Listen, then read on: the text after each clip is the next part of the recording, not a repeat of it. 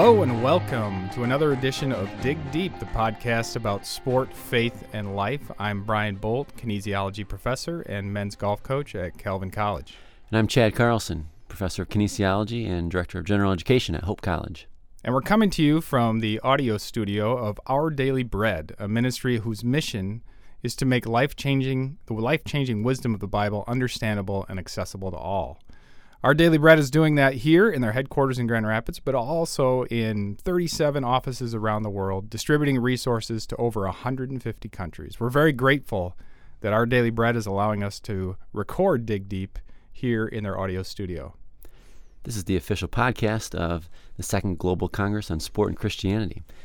And only 15 months separates us from that event. We're very excited about what we have going on, bringing keynote speakers, bringing professors, bringing chaplains, bringing pastors, bringing anyone interested in the conversation on sport and Christianity here to Grand Rapids on, on the campus of Calvin College, October 23 to 27, 2019. This is the second Global Congress on Sport and Christianity. You can follow us. Our website is www.calvin.edu slash events slash 2GCSC or follow us on Twitter at Sport Theology. And you can also find us on iTunes when you look up Dig Deep podcast about sport, faith, and life. And I had to chastise Chad this morning a bit because he came in lamenting that not a lot is happening in the world of sport. And of course, this true. morning, just not come now, just this morning, uh, the start of the Open. Some will, in the States will call it the British Open, but it's just called the Open, which is a fantastic major golf tournament and right now, uh, they're playing because uh, you know England is or Scotland, where it is at Carnoustie, is five hours earlier than uh, than where we are. Jordan Spieth is off to a pretty pretty good day. Kevin Kisner, I think, is in the lead at four under. Pretty exciting tournament. I think uh, the course is playing very hard and very fast. It's going to be very interesting. The the greens are soft and the fairways are hard. I think we'll see some low scores out there this week. And and I don't even know why I'm saying this to you, Chad, because it's golf. Do you know what golf is? Yeah, my eyes are glazing over a little bit as you say this. But I will say, golf uh, or any other sport, it is fun to be able to follow something when you wake up in the morning, knowing that there is something going on in the world of sports somewhere in the world. And we got to see it in the, in the World Cup, but certainly anything that goes on in, in continental Europe or or Great Britain, it's fun to, to follow at a different time of day. We're so we're so used to following prime time, big time sport at the end of the night or in the evening here in the U.S., aren't we? Well, and we have uh, we're kind of used to it now. If you followed Wimbledon at all, which was a lot of fun as well. So last week we had Wimbledon. This week we have uh, the U.S. Open. Uh, lots of good sports to follow in professional sport here in the United States. A few trades, the off season, lots of things happening uh, in preparation for American football. Uh, I'm seeing a lot of that happening. Yet today, I think what we're going to do is going to be off script a little bit in that we're not going to flow or talk from some of the things that are happening in sport. Instead, we're going to uh, take some time to answer a question that one of our listeners sent to us. Uh, this we won't name this listener, but it represents a topic that I, pr- I probably get uh, more questions about this than anything else, Yeah. and it's from parents talking about this whole phenomenon of youth sport. Chad, how much youth sport did you play when you were a kid? Oh, it, it, it in my memory at least, it filled every waking hour of my day, uh, especially in the summer. But even even during the school year after school, it, it felt like that's so much of what I did. And I know it wasn't, but it just felt that way because sport held such a place in my heart. How about you? I was uh, also a lover of sport, and, and as I get older, I realize, you know, I I thought everybody loves sport, but not everybody does. Isn't it amazing? Yeah. Uh, yeah, I thought everybody loves sport, but uh, I hate to admit this, but I'm a bit older than you, and I was a little before sort of the era of youth sport, the the sort of uh, meteoric rise of organized teams. Hmm. Uh, I played seasonally.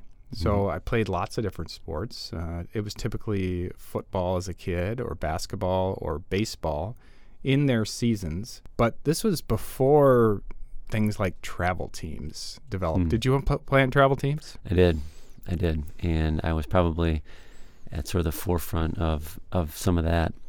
It seemed like um, that was on the rise in certain sports. But it also seems like today there's just so many more options, even even from from when you and I were, were growing up. Uh, as different as that as those eras may have been, um, kids are faced with a lot of options. You know, how, what sports do you want to play? How many do you want to play? How often do you want to play them? Do you want to play them all year round? Certainly, you can't do all of them, but uh, which ones do you want to play year round? There are opportunities there. And there were some options back in the 1970s um, at the moment of Title IX, which uh, mm. changed some things for girls that sure. were interested in sport. Uh, I think I did some I did some research at a location where I used to live, just looking at the recreational options, and there were something like 13 different sports offered year round by the local Parks wow. and Rec for yeah. boys and two for girls in 1970. Interesting. Sure. A, uh, a, decade later, in 1980, there were 14 for girls and 13 for boys. And so, just yeah. in a in a 10 year period, hmm. uh, the women had the girls had essentially, at least in this location, caught up, and that's fairly representative of how things had gone throughout the United States. Obviously, your location uh, plays a major role in what youth sport means to you. In uh, in the United States, it means one thing, but also it's very different in urban environments than in rural Mm. environments and suburban. And it's also true that around the world, youth sport means something very different. We're probably going to talk from mostly our perspective here in the United States, but it is interesting, even with this meteoric rise in youth sport, since about 2011, youth sport is starting to, to drop off. It's dropping off in terms of participation. Sure. And a, a lot of people have different explanations for that. Uh, but one of them is cost. Yeah. Most youth sport now has made its way to youth travel teams. And what happens is these travel teams gain a lot of attention and allure, which attracts most of the talented players. Most of the kids that are really interested in sport look for teams that you have to pay for. Mm. Uh, and it may have been $20 or $25 or $50 even. Back in the days of Parks and Rec, you get a t shirt, we share a baseball bat. But now, my son played on a travel team, just a local one that kind of went regionally, maybe, you know, three, four tournaments a summer. And we played against some of these teams, and we would talk to the parents on these teams. There were $20,000 initiation fees. Oh my gosh. Twenty thousand dollars, and they traveled around the country by plane. Oh my gosh. And these were 11, 10, and 11 year olds. Uh, amazing. And so oh my gosh. It is becoming, people are lamenting that about soccer. We just talked about Sure. the World Cup. People Yeah. are lamenting that all of these sports, especially in the United States, because of the industry, because of the love for sport, people have figured out people will pay for this. Sure.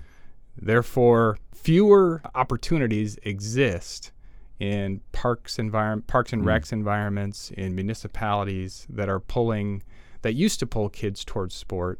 Those are just going away because those kids are getting getting sort of bored with them. Sure. They're, they're not very interesting anymore. Yeah, there's sort of a change from the the public nature of some of these youth sports that they're run by the the local recreation department, the local community, to to now being privatized and run by clubs for money with professional coaches who uh, who parents have to pay for. But so much of this, like you said, Brian, is cost prohibitive, and um, you talked about uh, the ways in which there have been more opportunities for females and the ways in which youth sport is growing around the world. And yet, uh, for so many who don't have the socioeconomic means, um, the ability to participate in youth sport is is decreasing, and that's where we're seeing some of the decreases is, is because of the cost for families that can't afford that, and also I think we're losing out on sort of the um, the moderately interested young athlete. Right.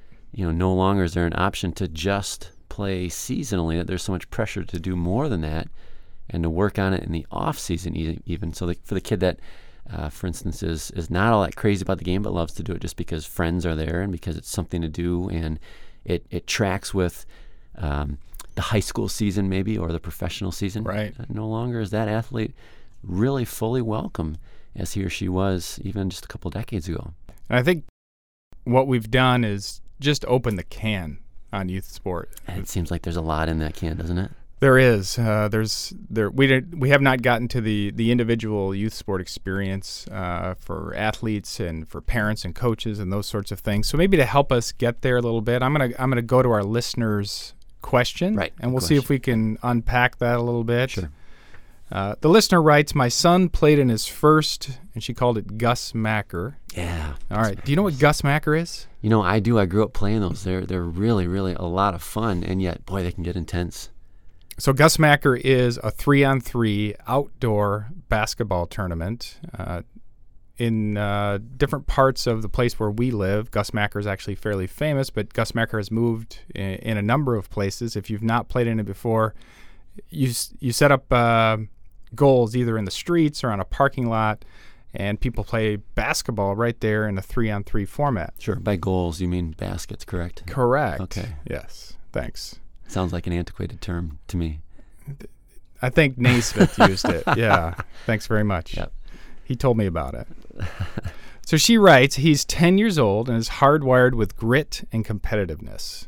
I- Good. It's a good start for the kid. I think it could have described me back in the day too, also. sure. Yeah, exactly. He went from MVP and all smiles on Saturday to learning a hard lesson in humility on Sunday. We, we won't get to that idea of Sunday play at this point, but we'll come back to that maybe another time. His team played a team that was f- that were flat out better ballers, she describes. Hmm. So here's her son's reaction. He had a poor attitude in the game and arrogantly walked off the court after shaking his head. So the game is over, or I'm, I, I can't quite tell yet. Maybe even before the game is over, he realized, I'm out of here. Yeah. And off he went. Hmm. So according to her, then uh, she had to respond as a parent, and she and her husband both had the same reaction. So apparently, the boy's father had a conversation with him, ended up walking over uh, to him and saying, "You have to go back and shake hands," and so that's what he did. Uh, but it's interesting her response and her husband's response after this, because both of them thought, well, if you don't like losing, you need to practice Mhm. more. You need to spend more time in the gym. I, I'm sure they were very disappointed with his behavior, Mhm. but they're also that same grit and competitiveness. It shows up in parents, Hmm. and parents want to help their kids succeed. They Sure. certainly want to help their kids uh, have moments of joy and you know that all smiles experience that he had on Saturday.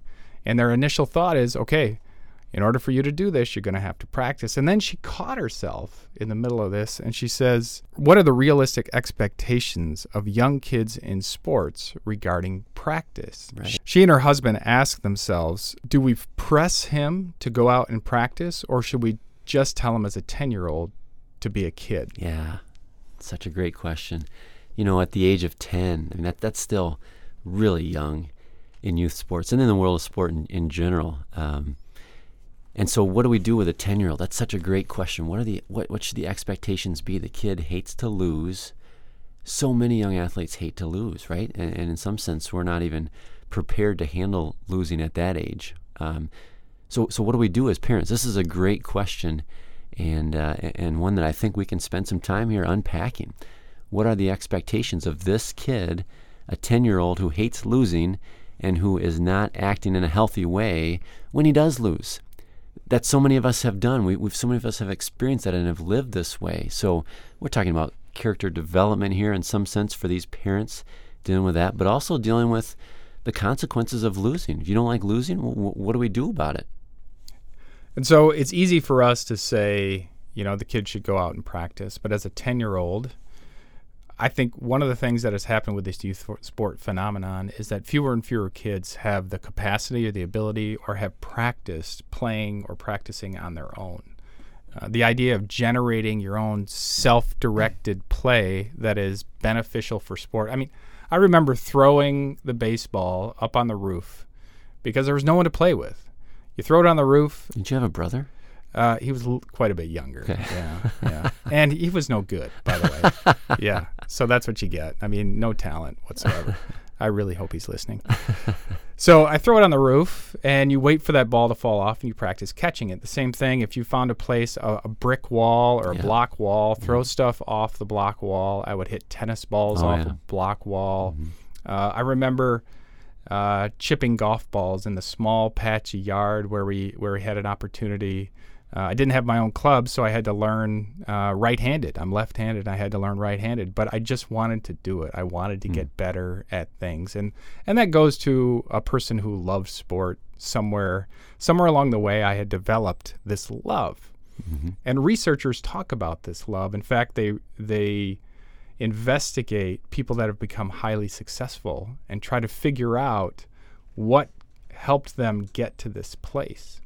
And this is often helpful when I talk to parents this idea that this love is not necessarily uh, inborn, it can be generated.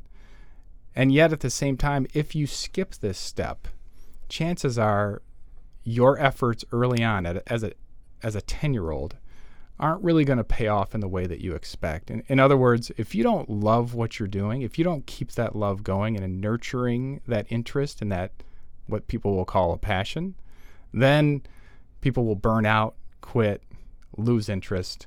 And that's okay for people to move away from sport, but if you're really interested, you got to take time to develop that love. And that includes uh, things that are, are enjoyable, uh, being successful, but also some opportunities for self directed play. Sure. So it seems like there are so many kids that love the the battles, the competition, the tournaments, actually playing in the games, right? So this ten year old being at the Gus Macker, that's that's something that's a much easier for kids to love just because right. there's competition there and, and a t-shirt a t-shirt and, and medals sure trophies medals all that sort of thing there are real tangible rewards Speedy there freeze after the game yep. Yep. all that stuff that, that that makes it fun right and mm-hmm. um, and so it's easy to love that stuff but what you're talking about is loving playing on your own even when there's nothing at stake even when there's nothing to win it's just the ability to to play and to do that on your own or with friends outside of adult supervision, outside of the purview of trophies and t shirts and anything else that might come as a result of winning or losing. It's just a matter of falling in love with the activity. Right. And wanting to grow and develop on your own as opposed to being pushed by this person or that person or this extrinsic reward or that extrinsic reward.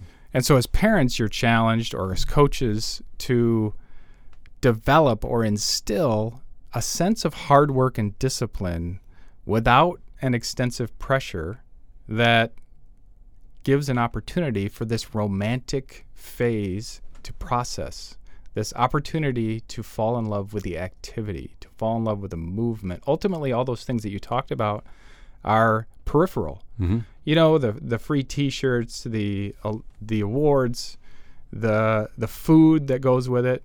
And in some ways, even the bonding and friendships, you can find that in other places. Sure. You don't necessarily need sport for those things. So, those elite performers, those people that end up uh, as uh, lifelong lovers of a particular sport, they go through that romantic phase, but it's not a an obsessive one. It's actually one that takes time.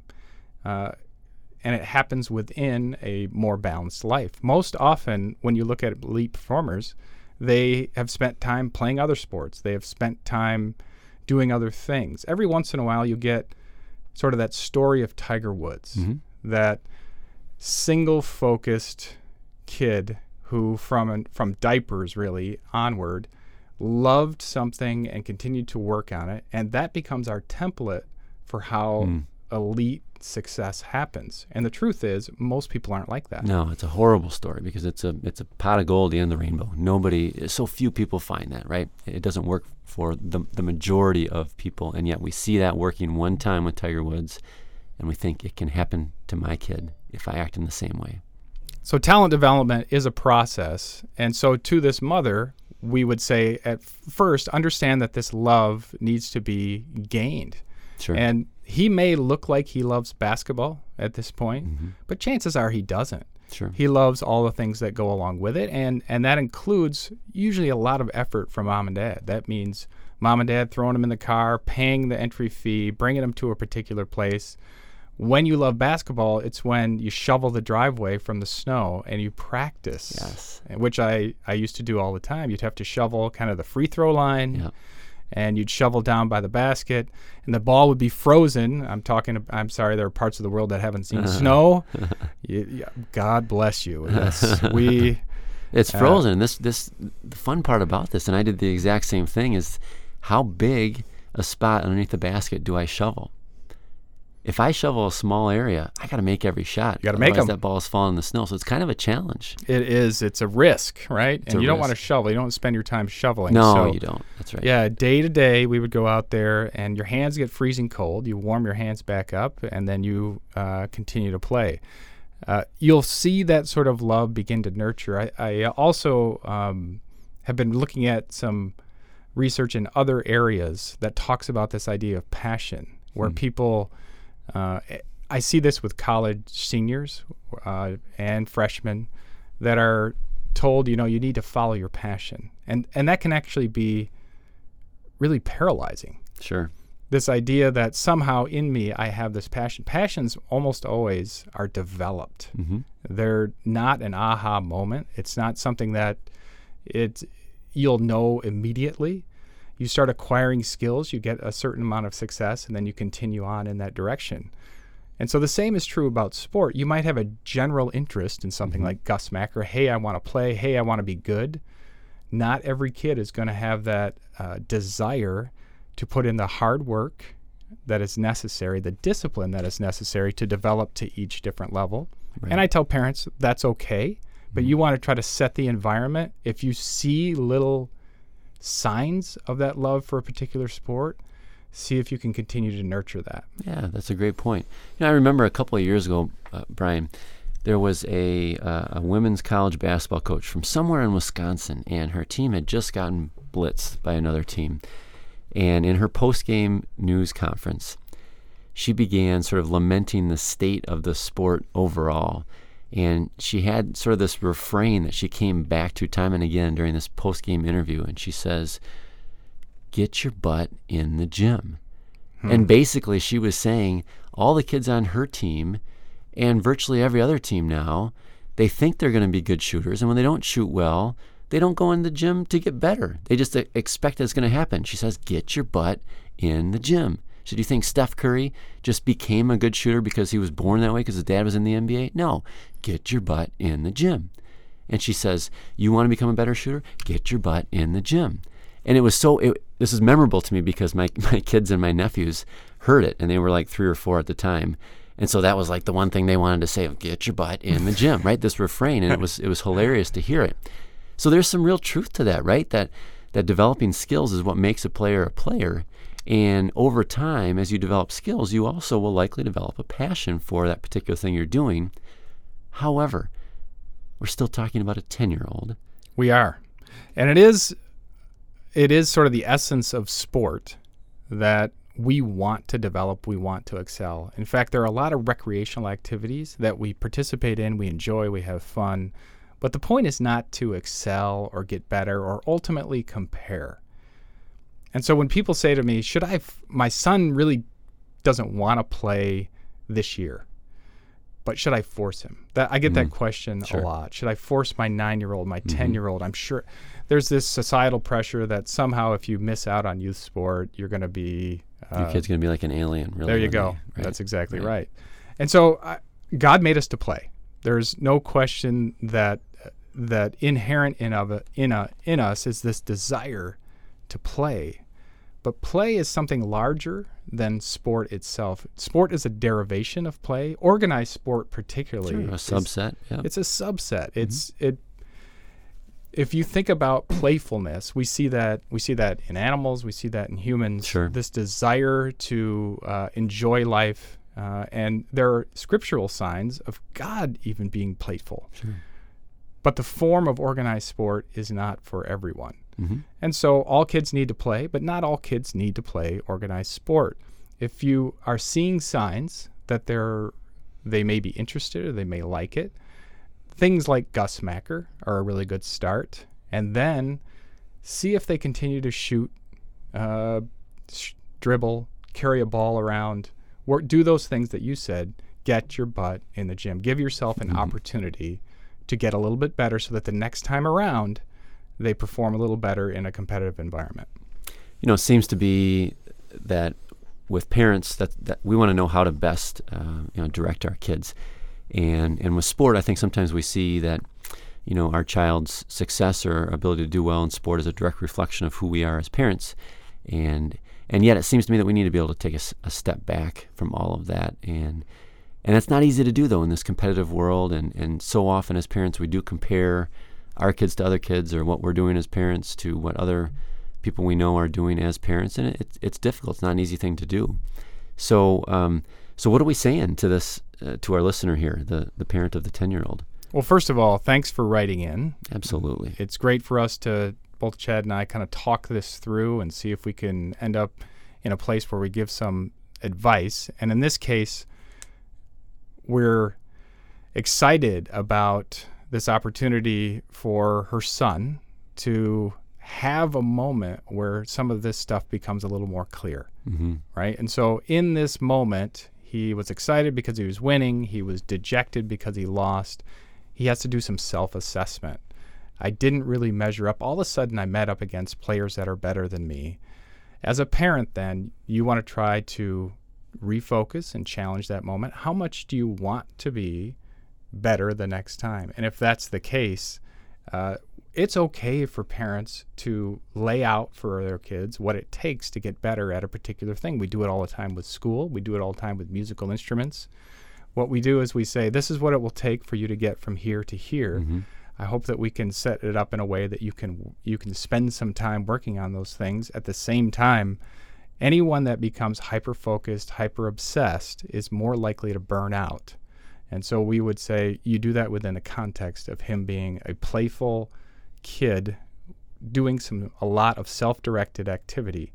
Let him make some choices to be able to see if this passion can develop. Sure. And I would also say that as parents, we can we can certainly help our kids be able to separate um, sort of two things going on here. There's winning and losing, but we so often equate winning with happiness and joy, and losing with feeling dejected and feeling bad about ourselves and ashamed. Those things don't have to be correlated. Winning doesn't always mean that that's not the only way that we can have a good experience playing sports if we win. We've got to be able to see um, after our, our child loses and feels dejected, we can still come up and ask, hey, did you enjoy yourself? It was a great game out there. It looked like you were having a lot of fun while you were playing. Uh, that we don't have to equate losing to not having a good experience. And I think that's a good place to end because that, that's a whole new topic. When we start talking about competition and the fact that a 10 year old needs to deal with this very complex topic, there's, there's really no shallow end for competition. There's really no training wheels that we can wear to try to figure out if we're good at competition. We throw them right in, and in this case, he didn't handle it very well. At least according to parent, his parents, he didn't handle it very well. This whole idea of competition in sport is pretty murky, and we'll come back to it at another time. But at this time, we just want to thank our listener, and we want to encourage other listeners to send in questions, and we'll do our best to respond to them as time allows. This is Dig Deep, the podcast about sport, faith, and life. Thanks very much for listening.